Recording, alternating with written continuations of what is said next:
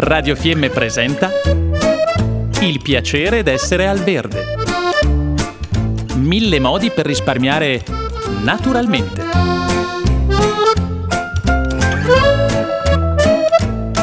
Programma a cura di Elena Osler.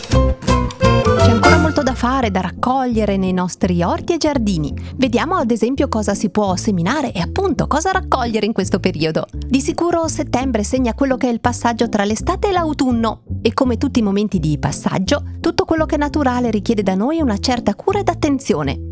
Vediamo un po' cosa possiamo ancora seminare, magari sotto qualche tunnel o in serra. Si possono seminare ancora cime di rapa, cipolle, rape e bietole. E se uno avesse solo dei comodi vasi in terrazzo, ancora avanti con rucola, prezzemolo, spinaci, ravanelli e perché no, carote e quello che è buonissimo, il lattughino da taglio. Mi raccomando, se non si è grandi esperti oppure dei grandi menticoni come me, la cosa migliore è sempre seguire quelle che sono le distanze consigliate proprio sulla confezione dei semi, se abbiamo acquistato i semi semi o se li abbiamo presi in regalo da qualcuno, ascoltiamo lui e eseguiamo quello che ci consiglia. Ovviamente per fare dei comodi semenzai anche a settembre eh, non serve acquistare molto, bastano barattolini, ad esempio del yogurt, a cui bucherelleremo il fondo per permettere il drenaggio dell'acqua. Disporremo pochi semi ma ben distanziati e poi quando sarà il momento eh, sceglieremo quelle che sono le piantine più resistenti per poi trasferirle nel vaso del nostro terrazzo o nell'orto. E cosa andiamo a raccogliere invece in questo bel mese di settembre? Ancora tutti i peperoni, le erbe aromatiche ed è il momento proprio anche di prendere alcune erbe aromatiche e metterle definitivamente in freezer o seccarle, come il basilico, l'ultima erba cipollina e negli orti più in alto il rosmarino e la salvia, ovviamente ancora avanti con l'origano, il prezzemolo e la melissa. Certo che chi è tanto fortunato da avere qualche albero da frutto si raccoglie l'uva, fichi, le mele e le pere e ancora qualche succosissima pesca.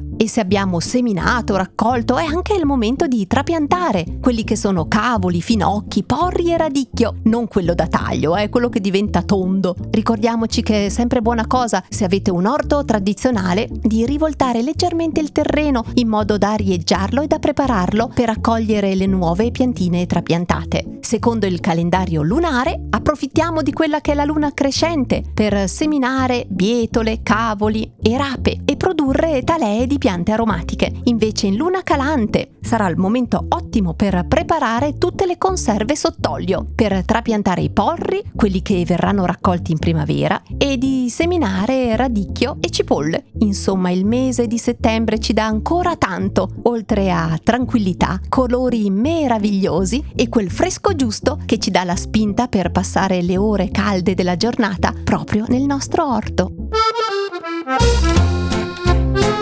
Abbiamo trasmesso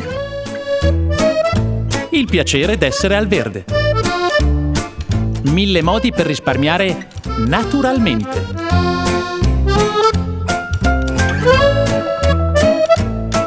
Programma a cura di Elena Osler.